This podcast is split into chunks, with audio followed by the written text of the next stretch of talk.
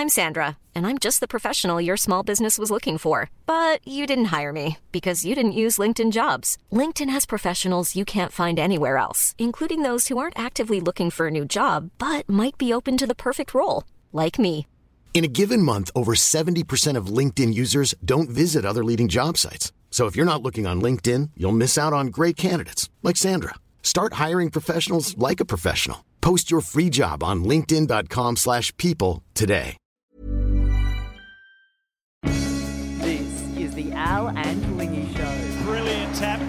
Gresham curling, curling, magnificent all round.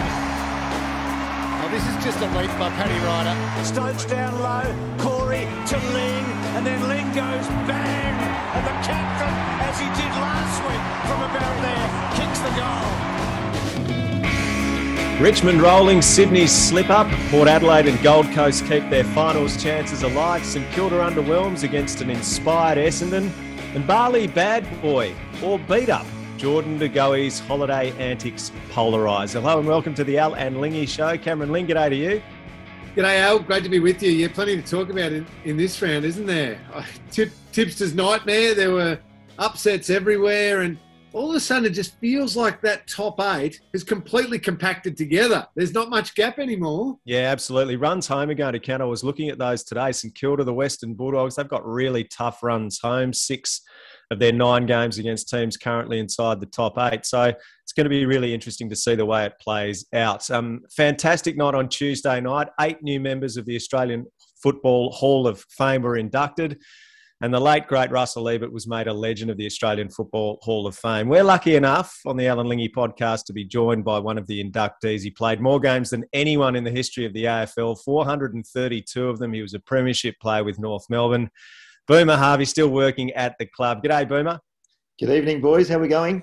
Congratulations, mate. What a fabulous honour. I suppose not an unexpected honour, but um, what did it mean to you to join what is a wonderful group of players in the Australian Football Hall of Fame? Yeah, thanks, Al. Um, I found out probably six or seven weeks ago. I got the phone call from Richard Goyder, and uh, it was I, I did, actually didn't know the criteria. I didn't know that you needed to be out for five years or how it worked, and that's something I've just never thought about being in the AFL Hall of Fame. And I thought if I did get in it, it would probably be in 10, 15, 20 years if I was lucky enough. But uh, to go along and share the experience with my family and just look around the room, wow, it was the most. Oh, I don't know how to explain it because everywhere you look, you see someone, you think, oh, I used to love watching him. And then you see someone else and you go, oh, look.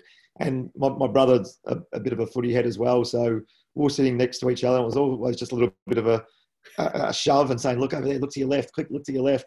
So it was, uh, it was quite nice.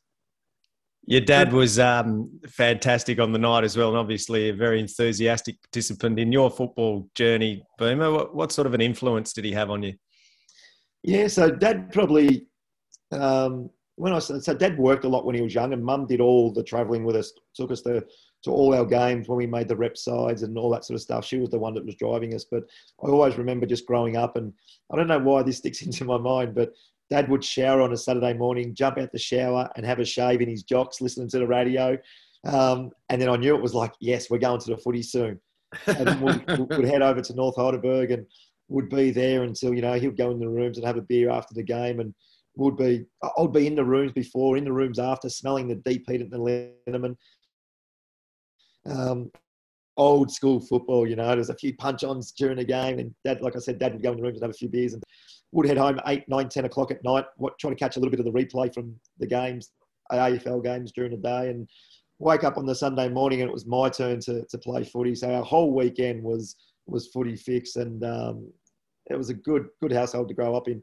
We we broke a lot of picture frames, a lot of um, mirrors, uh, vases. Mum used to do mum's head in. She used to confiscate all the foot, little footballs, and then dad would just go and pull out a pair of footy socks because they were a bit bigger than normal socks and start kicking them around the house. So he was a bigger child than me and my brother. So it was like, uh, yeah, it was good fun. it's outstanding, Boomer. And I mean, as Al said, uh, not unexpected for us after uh, the career that you've had and the games that you've played after 432 games. But take us all the way back to that 18 year old kid from the Northern Knights standing 168 centimetres. I mean, even in your wildest dreams, did you think you could play that many games, have that sort of career, have so much success, and now be sitting in the Australian Football League Hall of Fame. It, it's remarkable. Yeah, I was actually only 17, Lingy, when I first got drafted. I couldn't even drive the training. I had to get mum to take me there. So that's how that's how silly it was looking back at it. But no, I, am tipping you would have been the same. And like most footballers, you get drafted that your dream is that, but then you realise you need to play a game. You want to play one game, and that was my goal. I just wanted to play one game and say I was an AFL footballer. And then, of course, once you play one game, you want to play ten. Then you get a little bit greedy, and ten turns to fifty. um, and then you establish yourself after 50 games. You probably really establish yourself in the senior team. And then the next thing you want to do is be really successful and, and try to win a premiership. Um, as the games build up, you, you never set out to play 400 games or or be the the guy who's played the most games. That certainly wasn't my goal when I when I first started. I wanted to play one game first of all. Um, as it worked out, I played a few more than one game, and um, and I was lucky enough, and not like yourself, but I was lucky enough to only play one premiership.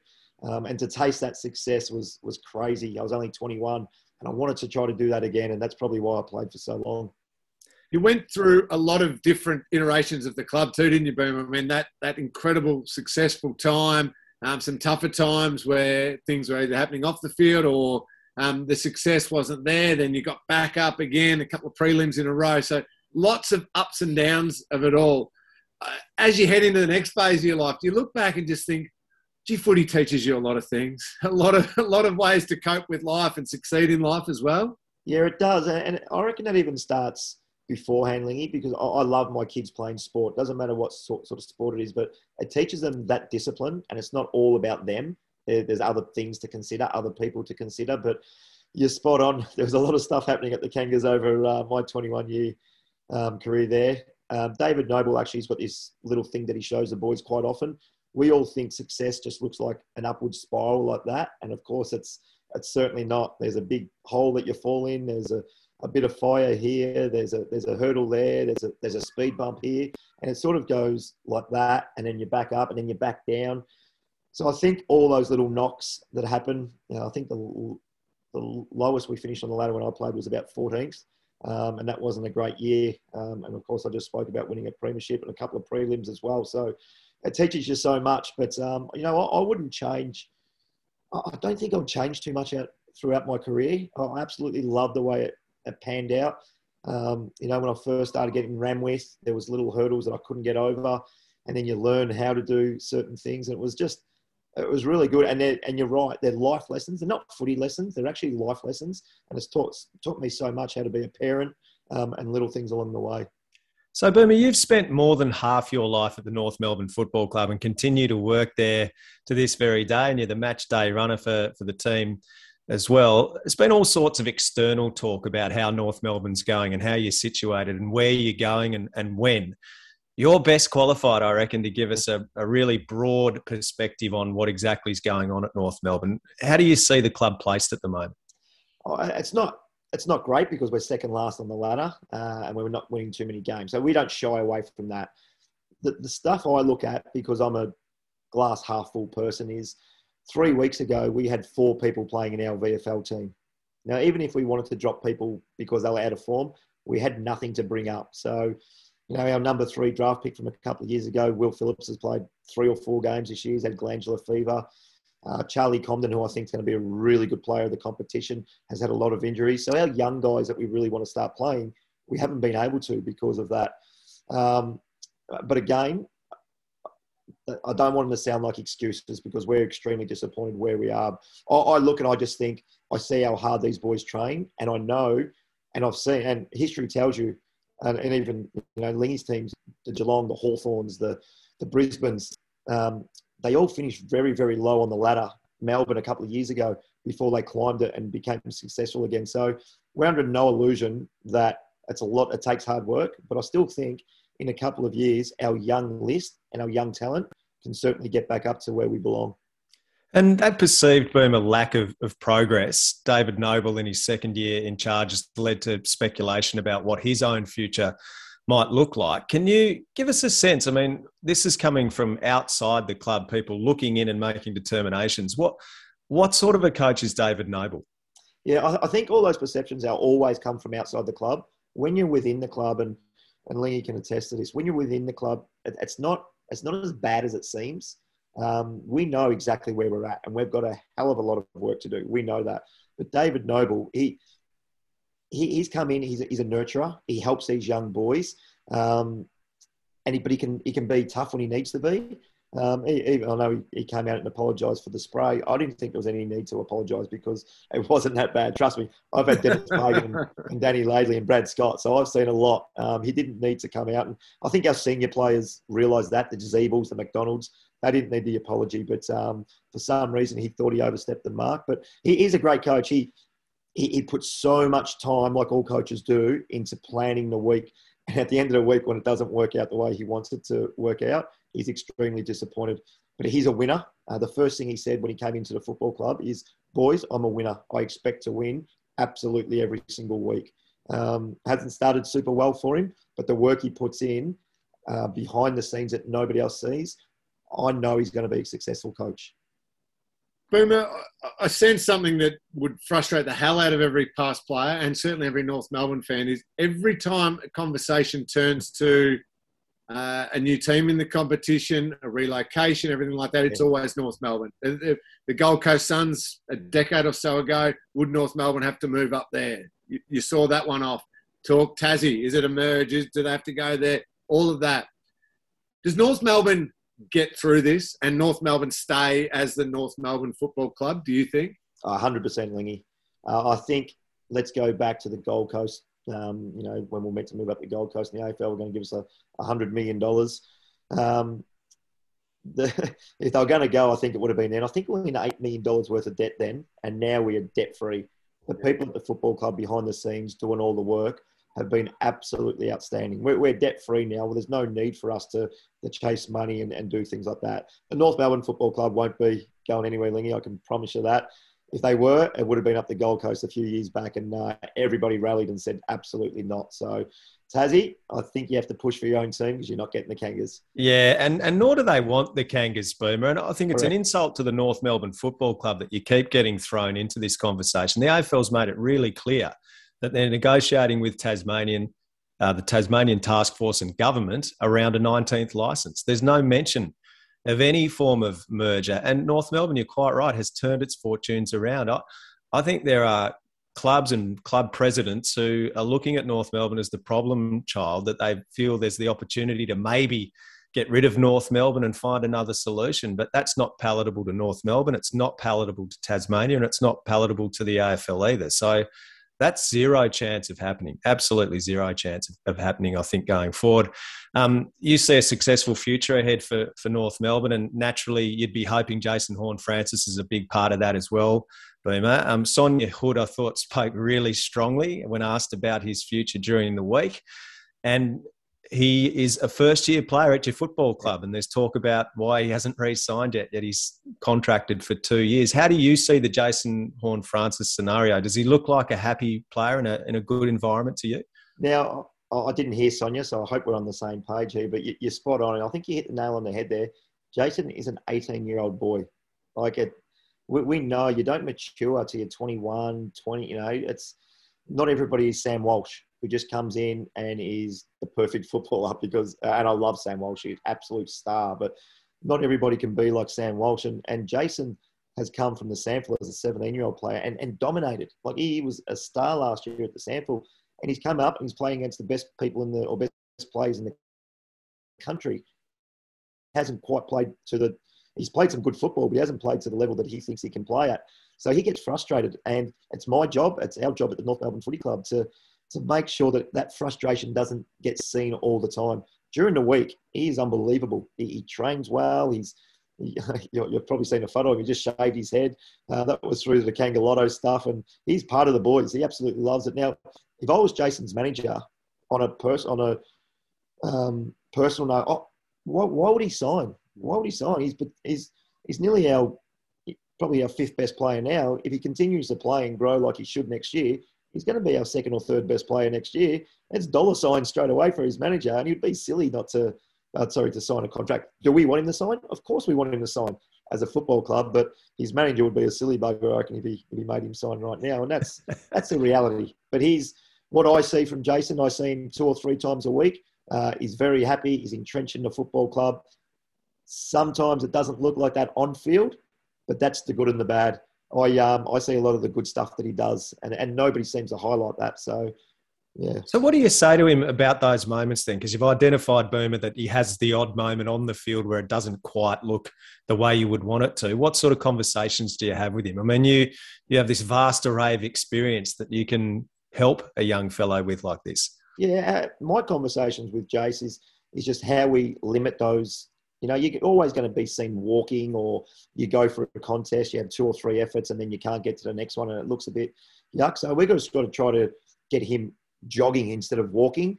Um, and I spoke to Lingy about this as well on Friday night. I think the, the conversation that he had looked like he was having an argument with Todd Goldstein. That's not an argument. That's healthy conflict on the footy field, and it's enormous leadership for a young boy to say, "Hang on, things are not going the way we need to. Let's try to fix this straight away."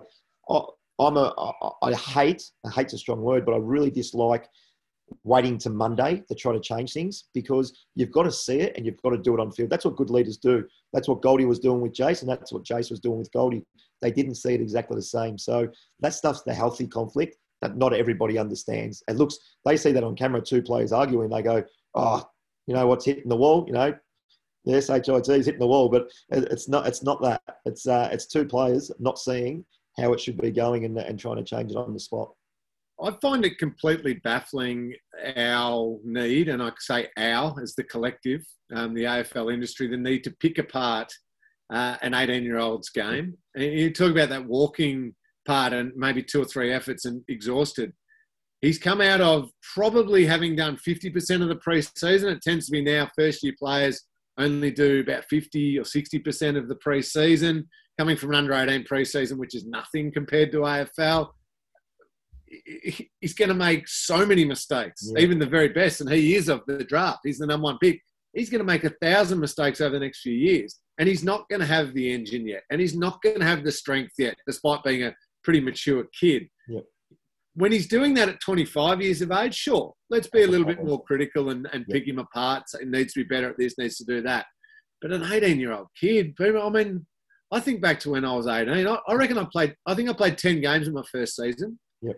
And I reckon I impacted absolutely zero of those games. I reckon I impacted zero moments. And the only good thing I did in those first 10 games was bring joy to the lives of all the other football people for kicking the ball out on the full from zero metres out and that everyone could laugh at me. He's 18. Yeah, yeah. I'm, I'm, with you, but we just got to stop picking apart every single little thing that and these uh, players are doing. Yeah, and he gets looked at upon a little bit different because he's the number one draft pick. And I think that comes with expectation. But I'll put it to you this as well, Al. What, why did we have apprenticeships for in the workforce as a plumber, as an electrician? How many mistakes do those young kids make in their first three years of, of work? Mm-hmm. It's exactly the same. Jason's doing an apprenticeship. He just happens to be the the, the best apprentice um, going around and um, you make mistakes and that's why you do your apprenticeship. So he's got a lot to learn. And the other thing is you don't know what you don't know. And that's our job to, to teach jace about body language about little things like that. The thing i will say about jace he is a competitor. Like I, I haven't seen a young 18 year old come into the football club like this for a long long time. He's a competitor and that's why sometimes he looks upset because he hates losing and we're losing a lot and he hates getting beaten in one on ones, and he's lost a couple. So, will you see him sooking? Yeah, you will. But I look at that and say that's a great thing because that's very, very hard to teach in a young boy. Yeah. Can I can I ask you one thing about um, 18 year olds uh, and, and 18, 19, 20 year olds more generally across the AFL now? And you've had a bit to do with a lot of them through um, the AFL Academy time yeah. and things like that.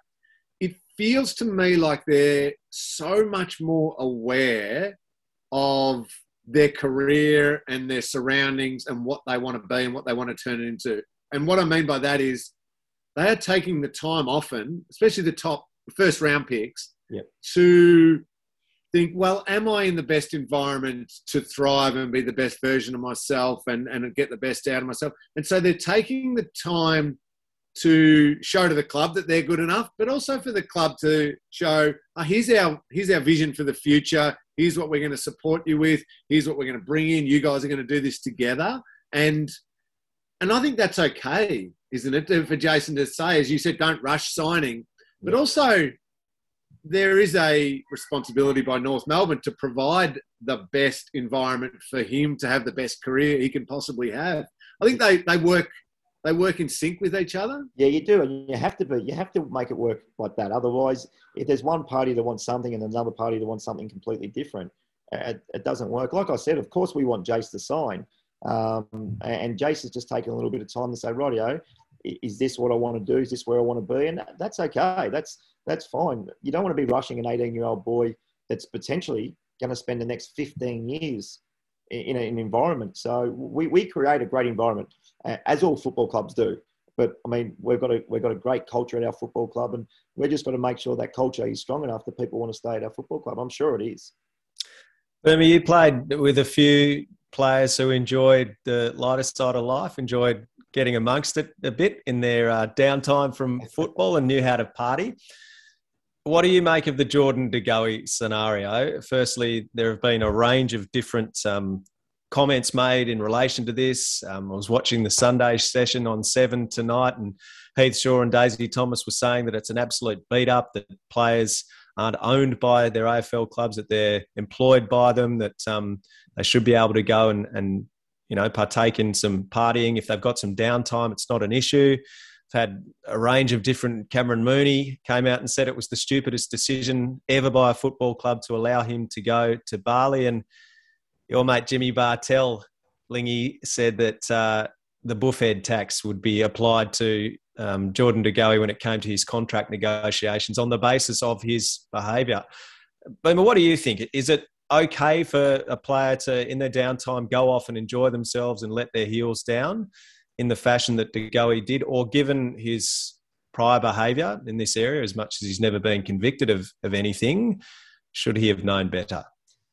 Al, I have to be honest with you. I still haven't seen the vision, which is probably a little bit silly by me because I haven't I haven't seen it yet. I've had kids sport all weekend. I haven't got around to, to looking at it, so I don't know the exact incident. I've heard different different stories uh, about the incident. Um, is I? It's not something I would do go to Bali mid-season, um, I would have probably taken that opportunity to sit back and, you know, Collingwood are in a pretty good position where they're playing some great football and looks like potentially they could play some finals. So just take that a little bit uh, backward and reco- make that a recovery weekend. But but that's me. That that's you know I'm tipping the way Lingy went about his football. That was probably Lingy as well. But we've got to understand, and, and I've got to understand this because I was such a. This is how I need to prepare, and this is what everybody else should be doing everybody's a little bit different. Um, and if people want to go out, he's young, he's single, or whatever it is, and he wants to go out and party on the weekend, that's that's his prerogative. He might play the best football he does when he goes out and does that. I, still think it's strange that he went to Bali after everything that happened.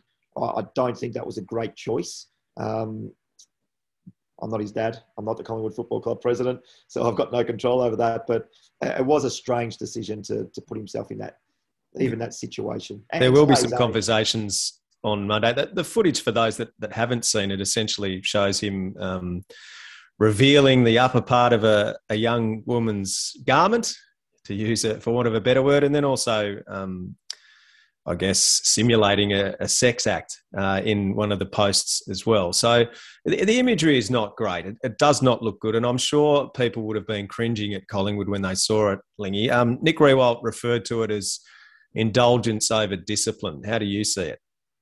I, I see it as just a really, really poor decision by Jordan, um, and not not from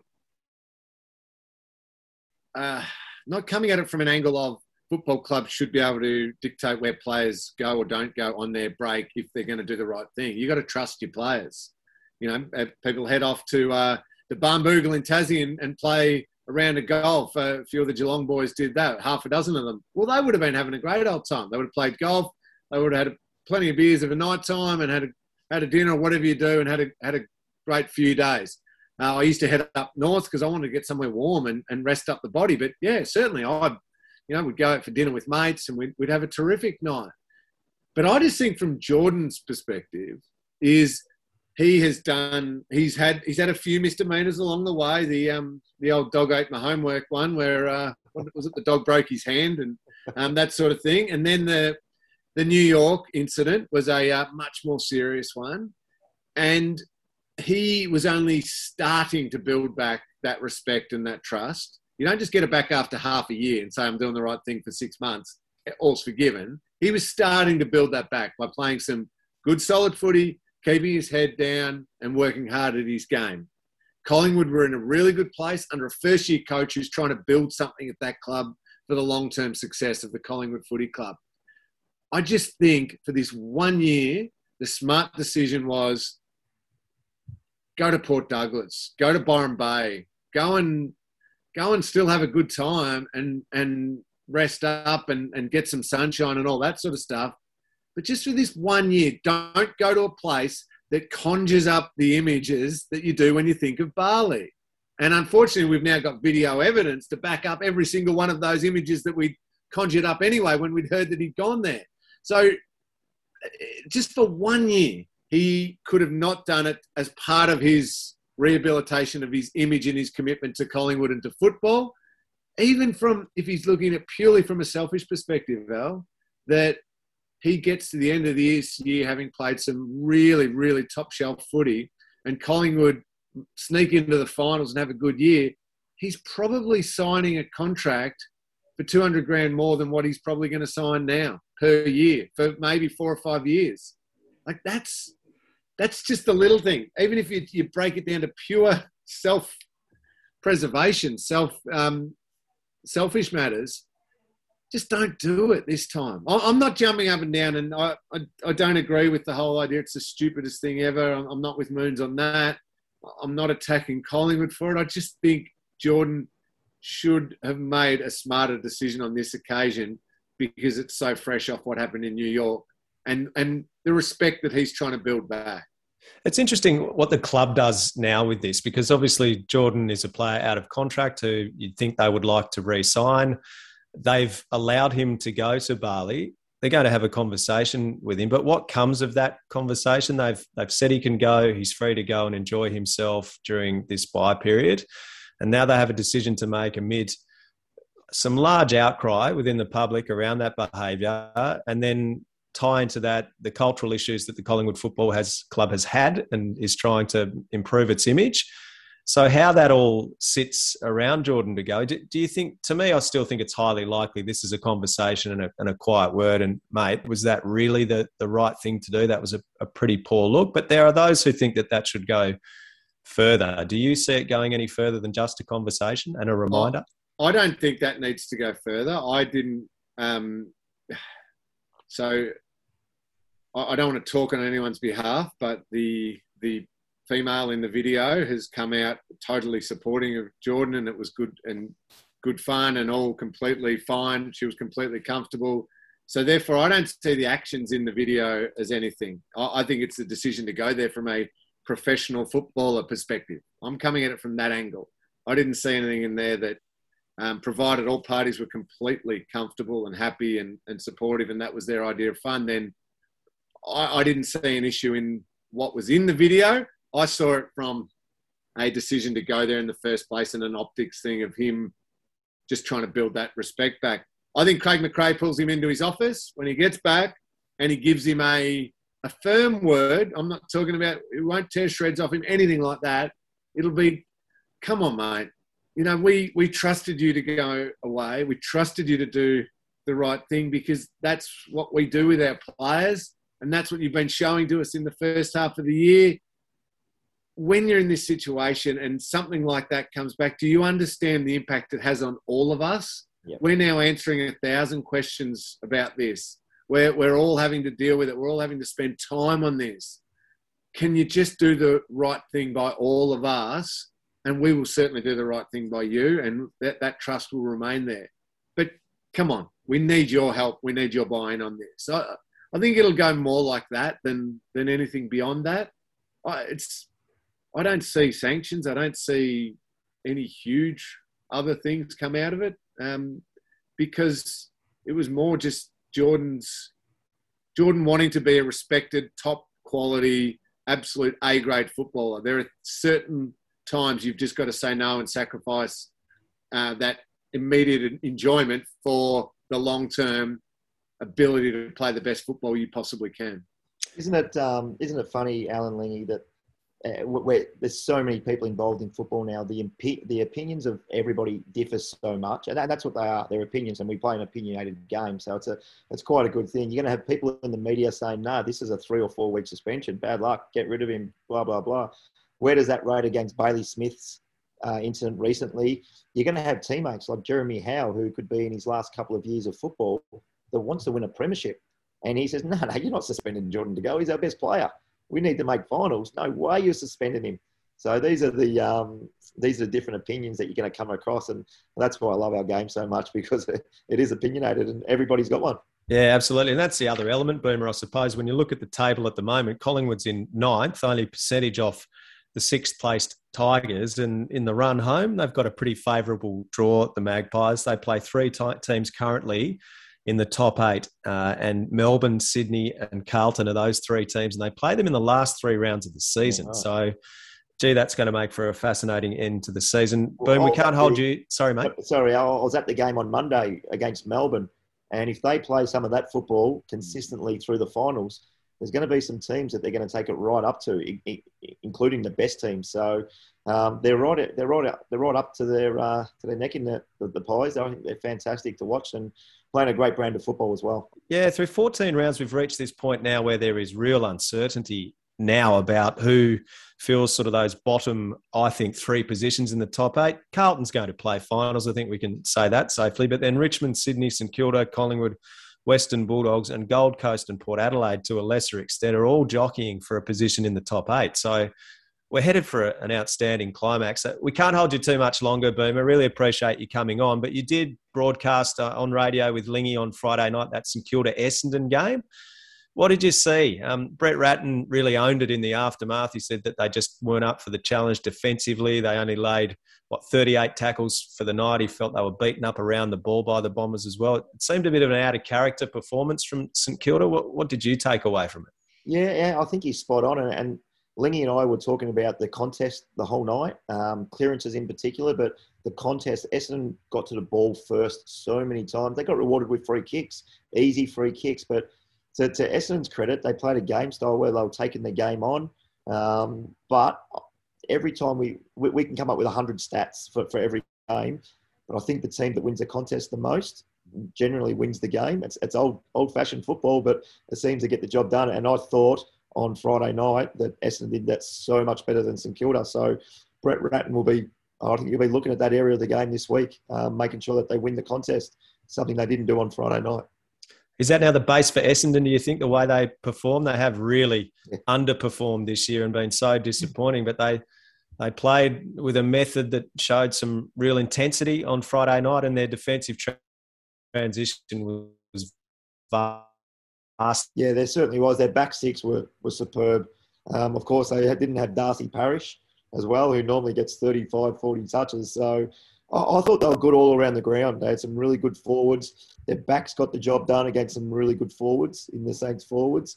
Um, won the contest, got the ball going their way. So I think that's the frustrating part about Essendon.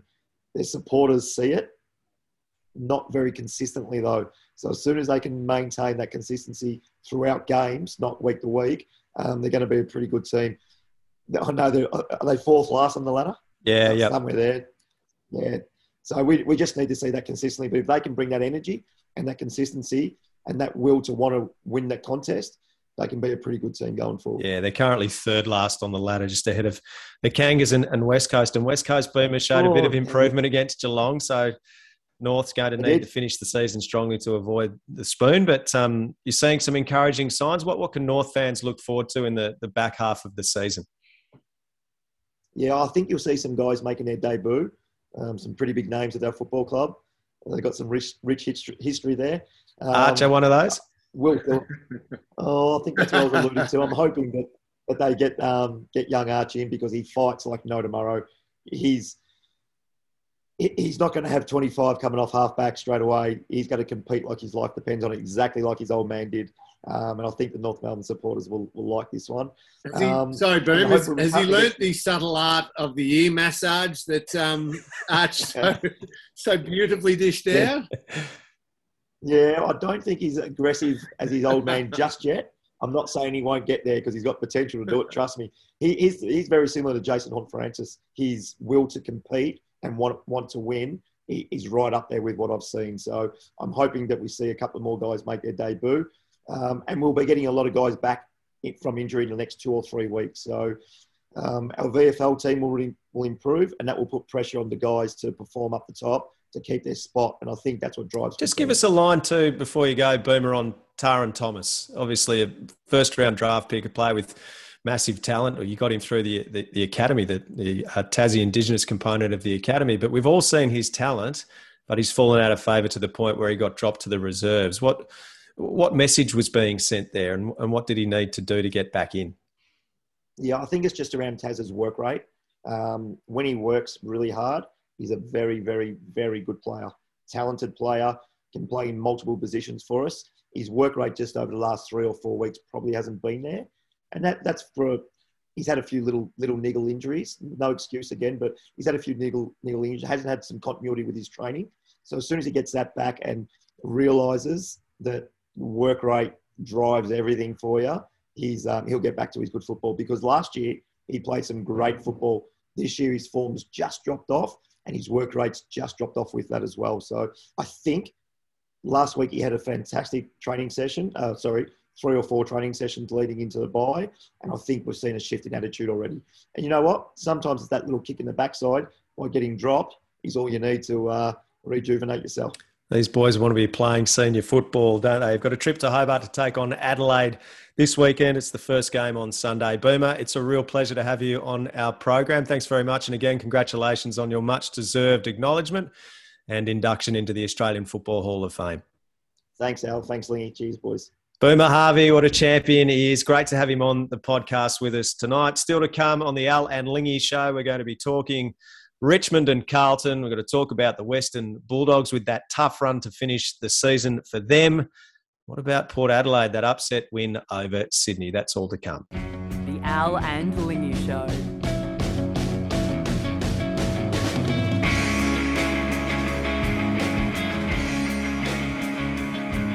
So, Lingy, that was just such a great performance from Port Adelaide, but the Sydney Swans, gee, their good's good, but when they fall away, they can really disappoint. So, as much as they they convince you that they're perhaps a team that could challenge, then they have a performance like that in the match, you would expect them to win. Albeit, I have to counter that by saying Port Adelaide started to play some much better football of late after losing their first five games. They've now won six of eight.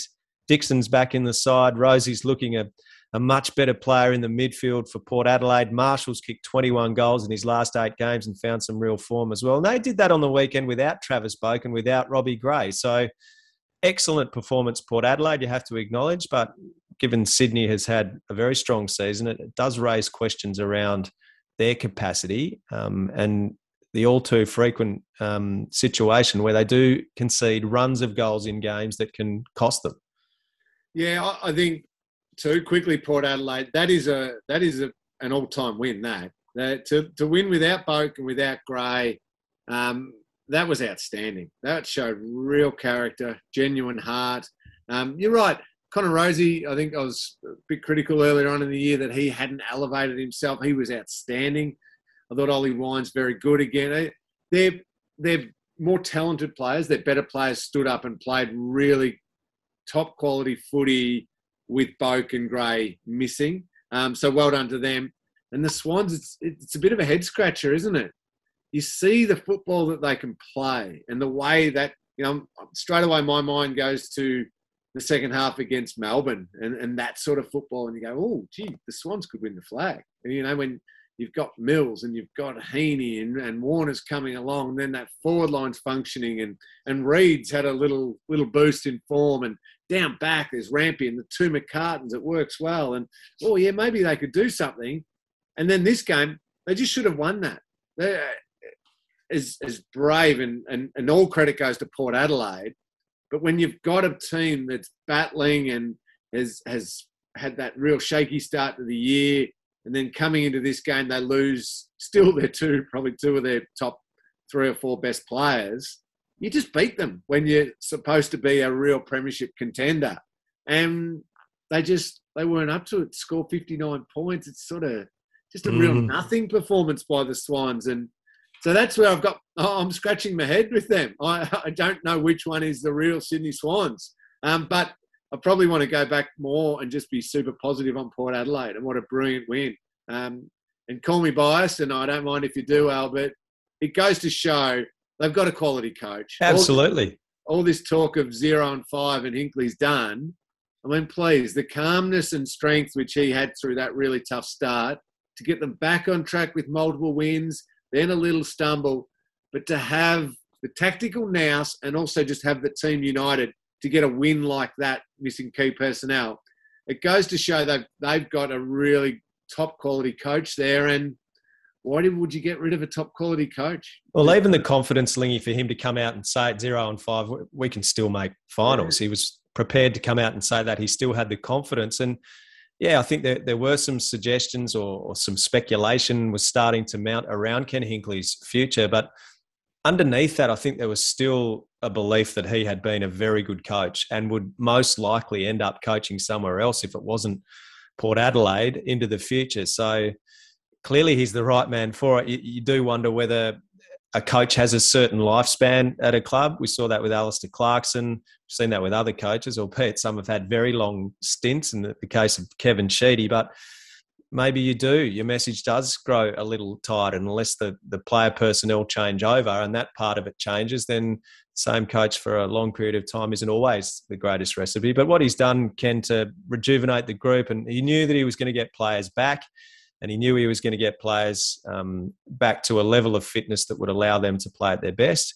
They're starting to do that now. And if you look at their run home, Lingy, four of nine, four of nine against current top eight sides. They play Gold Coast, GWS, Geelong, Richmond, and Adelaide at the Adelaide Oval. So they're their home games. They have given themselves some sort of a chance. They're still coming from a long way back at six and seven. When you've got teams to get into the eight, you have to have a minimum of eight and five at the moment and the percentage is 113.3 for eighth placed St Kilda. Sydney, I don't think there's any real doubt Sydney's going to make the eight still, Lingy. They're in seventh, and they are also eight and five with a percentage of 115.1. But they've got a really good draw home. They play only three of nine sides currently in the top eight, and they play St Kilda twice. So they play St Kilda this week at the SCG, and then they play them away later in the season luckily, um, the timing for Peter Ladhams and his undisciplined act, where he punched Ollie Wines in the stomach and has been offered a week for that, intentional medium impact to the body. Unfortunately uh, for him, he's going to be missing if he chooses to accept that, which I'm sure he will. But fortunately for the Swans, Tom Hickey would have to be a chance to return this week. He was sort of in the frame coming back from that toe injury for this match. So that's a blessing for Sydney, especially coming up against Ryder and Marshall, who are a wonderful tandem um, pairing in the ruck for, for St Kilda. Yeah, you're right. Sometimes talking about head scratching, you wonder why Ladhams does that. He he's trying to he's still trying to get his spot in that team, and and you've got the chance. Why would you let yourself be tipped back out of the team? Um, it just baffling why you'd be that silly. I know there's you want players to play on the edge and you want them to be aggressive, but just don't do that. That's just Well, you're just zero chance of not being caught doing that. exactly. There is zero chance you will not be caught punching someone in the stomach like it's that. one week, and, and you know, if for whatever reason I want to grade, it might end up too. But just guarantee there's a week. There's a week that you're not playing, and as you said, Tom Hickey might come back in. Say that works beautifully, and the form is outstanding, and it just everything functions better. You don't get back You get back, yeah. Maybe I don't know. I mean, he's he's been good for them and he's been important, but he, I don't think he was locked away as well. No matter what, he is playing regardless. So you've just invited an opportunity for you to not get back into the team, um, and not only that, of course, hurt your team. Yeah, I I don't, know what's going on them. Um, I know Ryder and Marshall will want to make amends. I thought they were beaten um, by Sam Draper and, and Phillips as a combination. I mean, Phillips didn't have the touches and didn't have the goals, but I reckon his con- contest work was outstanding. Um, Marshall threatened a little bit up forward at times, and and Ryder and Marshall still had that element to them where they could go forward and look dangerous. But I I expected them to dominate on Friday night, and it didn't happen. I think they'll want to take a uh, make amends and take a nice big scalp and really have a monster game together. So, um, yeah, it's one that Latham should be there. Um, talk about Sam Draper. I love him. I love watching him play. He's slightly mad. I mean, you got to be to have that hairdo, but there's time where he boots the ball, and I don't even reckon his teammates know where it's going, and it's a mongrel thing in the forward line. But gee, he competes and he gets Yeah. up there, and his ruckwork's starting to get a little bit of finesse to it as well. And he's, He's still threat- relatively raw as a footballer, Lingy. So he's from that soccer background. He hasn't played an enormous amount of football. Across the board, Essendon's um, willingness to compete was superb because when St Kilda came out in the third quarter and kicked that run of five goals, you thought, all right, they've got the momentum now. They're the classier side. They're the team that's in the top eight. They will cruise to victory now. And then Essendon, who'd given some fight in the last couple of weeks but hadn't been able to sustain it, they found something again and kicked the next six. That that was such an eye-catching performance from Essendon. They rallied again and weren't satisfied with you know the little ground that they'd made in a competitive sense and shown in the first half. They they actually wanted something more. There was a hunger that had been missing throughout the season. 32 shots a goal. I mean, that's that's impressive. That was the weirdest quarter of footy I've seen in a while, though. That third quarter, it looked like, yeah, here go the Saints, and they're going to keep flying past them, and then Essendon kick the next six. No, that was really impressive. Um, but that's that's a resetting of everything now. Okay, that's the benchmark from effort of contest, effort of pressure, and I think it has to be the benchmark of Ben Rutten and his messaging with ball movement. Um, I don't know if he's mixed his messages. I don't know if it's been personnel versus trying different things with ball movement. But that's the energy I think the the good version of Essendon plays with. Yeah. They won't get it. They won't get it that easy too often, though. The Saints just basically opened Yeah. the door and invited them in and said, "Hey, go for it. You know, you can slice through us whenever you want." Um, so it'll be more of a challenge against the better teams. But at least the intent of Nick Hind to run and Mason Redman to run, Dylan Shiel actually looked good again, having bounces and run, and he was good last week as well. But running and bouncing and taking the game on and creating so much better than this. Let's go nowhere and all have eight possessions and just go ring a ring a rosy handball rubbish that they were doing. This felt like Essendon, the glimpses of them last year, um, which which is brilliant. It- that sort of footy's great to watch. Um, I mean, the, the Saturday night game was great to watch. The Yep. Dogs and the Giants. Toby and Cody take a bow. Ah, oh yes, five goals, Cody Weightman in the first half, and then he dislocated his elbow and came back out courageously. Aaron Naughton kicked five, and Toby Greene a career high seven, the highest scoring game, Lingy, of the season 19 11, 125 to 16 9, 105. So a collective or a combined 230 points scored in the game. The Bulldogs winning by 20 points. Just as a, a casual viewer of that game, that uh, was a flashback to sort of 90s football again, the football that we sort of rosily eyed look back at and go, that was such good footy back then, high scoring, slingshot, corridor football. Yep. And then in the aftermath, as much as he's happy with the win, Luke Beveridge is certain to make mention of the fact they didn't defend the transition particularly well through the corridor. So No I can understand why they would be a little disappointed with the, the defensive aspect, those two teams, but gee, they put on a rollicking ride on Saturday night, didn't they? They did. Uh, don't worry, yeah, coaches will get a hold of it eventually, Al. We can't have that sort of scoring. But um, no, it was brilliant to watch. Mark McVeigh certainly has got the Giants trying to play with that. Get it into the corridor. It is such a contrast to the way they were playing this season under Leon Cameron, isn't it? Yeah, it is massive. And I mean, I love him, but I know there's others out there who hate him. I don't care. You ju- whether you do love him like I do or hate him like others, you just sit back and you watch Toby Greene, and he is simply joyful to watch. I mean, he's he goes up and he takes it in the air as though he's six foot five. His ground level contest work is like Gary Ablett Jr. esque at times with the way that he can just hunt the ball and he contort his body and not get tackled and all of that. He's he's getting attention and he can dart here, he can dart there. His snaps are so sharp that like every little element. I just I love watching Toby play football. Yeah. Um, and and I I can hear all the arguments of the people who don't like him about his brain fades and all that. Yep, sure, I'll, I I get it, but he's good for the game. He's I'm a lover too. Lingy. I, I absolutely love Toby Greene. I can do nothing but admire him as a footballer, the way he goes about it, yeah, he does have just from nowhere these occasional moments of madness. But think about him as a youngster. He was involved in the odd off field indiscretion. He's tidied up that part of his footballing experience. And there are times where he's so hard wide on the field, field and so competitive that he's he is prone to these moments of madness. But he is a football genius, what he can do. And everything you said, I completely agree with. He, pound for pound, you've got to ask yourself the question is he almost the best player in the competition? I mean, Liam Baker's a lot smaller. I'm, loving his output of, of late. He could lay a bit of a claim. And then your boy Isaac Heeney was back in some form for the Swans to a degree with four goals on the weekend. Here's a tough one for you.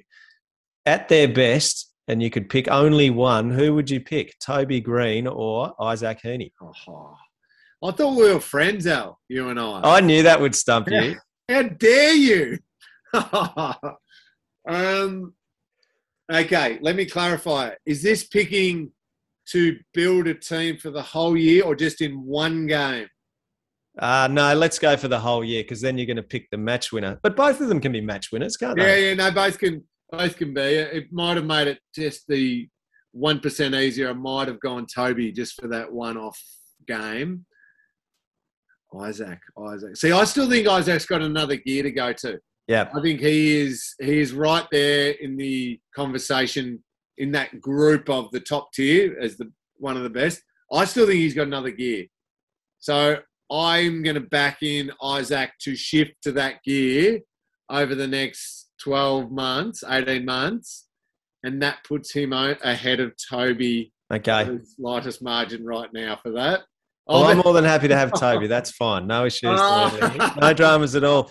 Uh, go back to Thursday night. Um, really interesting game of football. Richmond and Carlton. Carlton had come from behind to overpower Richmond in round one, and the Tigers got away to a superb start on Thursday night in the wet. Set the tone with their method early on. Got in the face of the opposition.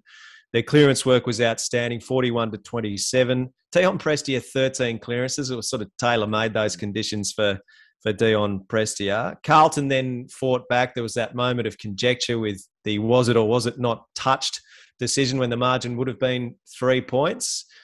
That has really polarized that discussion as well. Watching the game, I have to say that I was content with the decision that was made. And then Michael Voss in the aftermath said that he felt, well, you'd want to hope it was conclusive because, and that is the rule. The rule is that it needs to be conclusive to overturn the goal umpire's decision on the field. Was it conclusive? Yeah. I I haven't studied it with a magnifying glass, Yep. but I felt watching it. I, I was it, it wasn't hundred percent conclusive. Absolute, just you get hundred people in a room. Yep, no doubt. Done. And is that what it needs to be, Lingy? In in your eyes, is that what it needs to be to overturn the decision? Well, again, that that's what the rule says, isn't it? Mm. So therefore, yes, that the answer to that is that that's what it should be to overturn a decision. Um, not, or is it more? Well, yeah, that's that's touched. Um, you know, it's not a great shot of it. Uh, we, we can basically see not. There's no daylight between finger and ball. That makes us pretty much certain that it's touched. So if it's okay to be that, sort of have little elements of grey, but you know the overwhelming evidence suggests that it is touched. If it's okay to be that, then sure, I think the right decision was arrived at. But it has to be if it if it has to be 100%, no shadow of a doubt, absolutely conclusively touched to overturn it, then I'm not sure that that's what it Mm. was. But I also I, I know that would have put, made it game on, and I know Carlton may have pinched it from there but it would have been one of the all-time robberies if Carlton had taken that game because they were outplayed terribly all night. Um, Richmond were brilliant. I do know one thing, one fact out of that game, Al. You do not want to play Richmond in a final, especially if there is rain falling down Yeah. and you're playing them at the MCG. They'd be the best wet weather team in the game, and their style suits it incredibly well and they slaughtered Carlton when it was was wet. They adapted better. As I said, their style suits it anyway.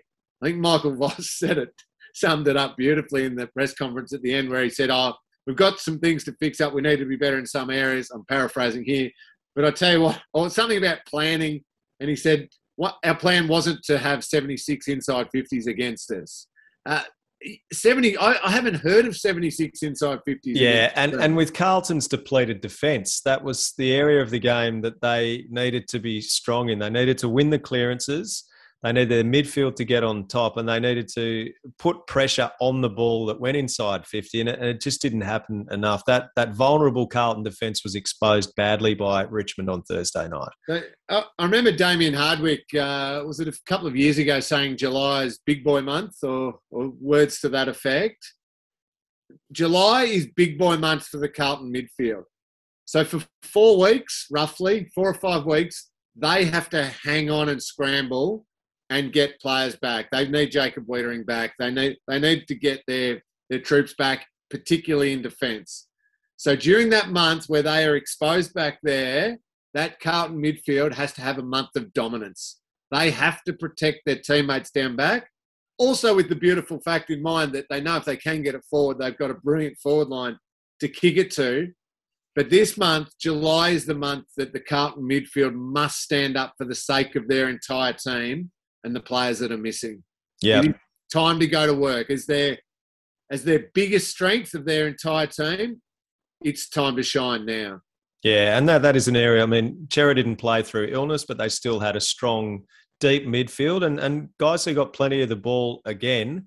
But Richmond certainly had greater influence, and, and that was reflected in the number of inside 50s they had. So Carlton, Fremantle at Marvel Stadium is going to be an absolute cracker this weekend. Then they've got St Kilda at Marvel, West Coast in Perth, Geelong at the MCG, GWS at Marvel, Adelaide at the Adelaide Oval, Brisbane at the Gabba, Melbourne at the MCG, and Collingwood at the MCG. That there is so much drawing me towards round 23, Carlton, Collingwood, the old enemies, Lingy, and that having an enormous amount riding on it for for both of those teams. I think Carlton will certainly make the eight. Collingwood will be in with a very much a fighting chance at that point of the season as well. So there's plenty to look forward to there. The Gold Coast Suns, um, the way they went about their work today against an improving Adelaide, I thought was impressive. wasn't a, a brilliant game of football, but they slowly ground them down and then they put them away, the Gold Coast Suns, in the end.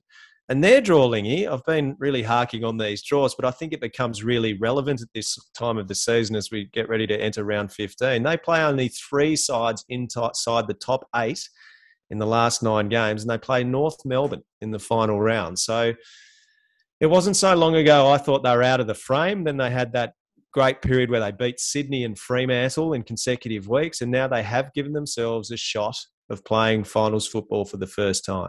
Yeah, and, and credit to Stewie Dew and his team. They they've done a really good job. I was, I was with you. I was, I was, a bit flat on them, and uh, you know, when when's it ever going to get there? Um, I I worry that for all their steps forward, that they're just going to lose players. I mean, that horrible injury to Wil Powell. Yeah, it was terrible.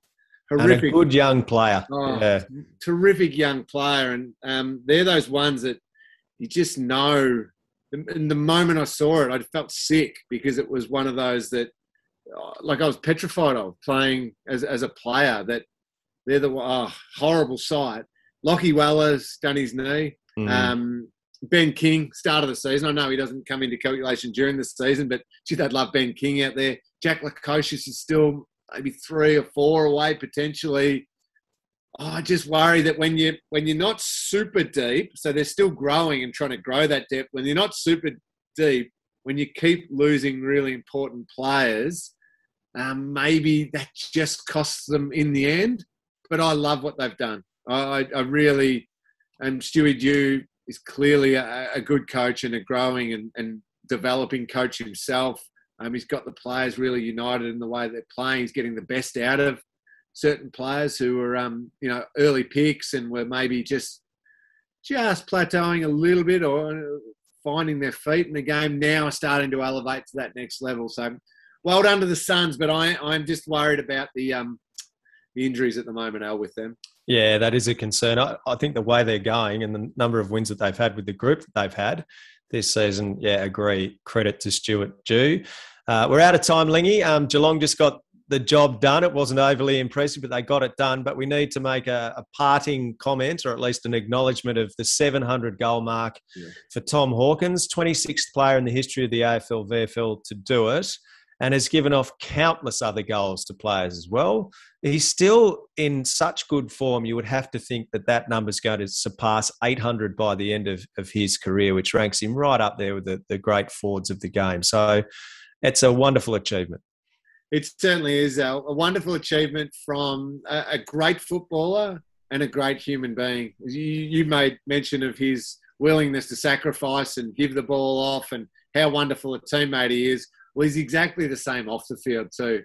Just a really giving, caring person, a wonderful family man, uh, and, a, and, a, good friend. And yeah, just a, a quality human being. So it was great to see him achieve that milestone. I agree with you. I mean, to think that, that he's still. I'm not being biased here, am I, Al, by saying he's still the best key forward in the game right now. I mean, you've got Jeremy Cameron there with him. I think Curnow and McKay, Max King starting to really make a claim on it as well. But I just think for all round everything he does, Hawk's still the best. He kicks. He'll he'll end the season with 50 or 60 again. He'll which he have, does every year every year. He'll probably be number one for goal assists. And his running patterns and everything he just draws. It's like a vacuum. It's like Steph Curry playing for the Golden State Warriors. Just draws everybody with him. And the rest of the teammates think, oh, this is pretty easy. Eh, he, to me, he's still he's still the main man, the best. Um, he's already played 300 games. Yeah, I think he can get to 800 because um, he's on top of his game. His body seems healthy. So it is a wonderful achievement. The Cats weren't great. You're right there. Um, but to the Eagles' credit, they had a real crack, and that was good to see them find a little bit of spirit. Um, but an important win for the Cats. I, I, don't know about you, Al, but my eyes have just, as good as this weekend was and as fun as this weekend was, my eyes have just drifted to Thursday night. Yep. They can't help but just keep looking at Thursday night. That's going to be a beauty. Oh, I mean, we're through the bye rounds, Lingy. So, from my perspective, that's a good thing. And now we have the full suite of matches again. And it's an excellent round of football, starting with Melbourne and Brisbane on Thursday night at the MCG. Carlton and Fremantle will be a huge clash on Saturday at Marvel, Geelong and Richmond, Sydney and St Kilda with huge ramifications, Collingwood and GWS, Port Adelaide and Gold Coast. Those two yeah. sides still just with a, a little finals hope flickering there for them. And Western Bulldogs Hawthorn, not the worst game either. So we're in for a great round of football. You'll see it all live and free on Seven, and we'll wrap it all up again for you next week on the Al and Lingy show. Lingy, great chatting to you, mate. Have a good week. Always great chatting with you, Al. All the best. Mom deserves the best, and there's no better place to shop for Mother's Day than Whole Foods Market. They're your destination for unbeatable savings, from premium gifts to show-stopping flowers and irresistible desserts. Start by saving 33% with Prime on all body care and candles. Then get a 15-stem bunch of tulips for just $9.99 each with Prime. Round out Mom's menu with festive rosé, irresistible berry chantilly cake, and more special treats. Come celebrate Mother's Day at Whole Foods Market.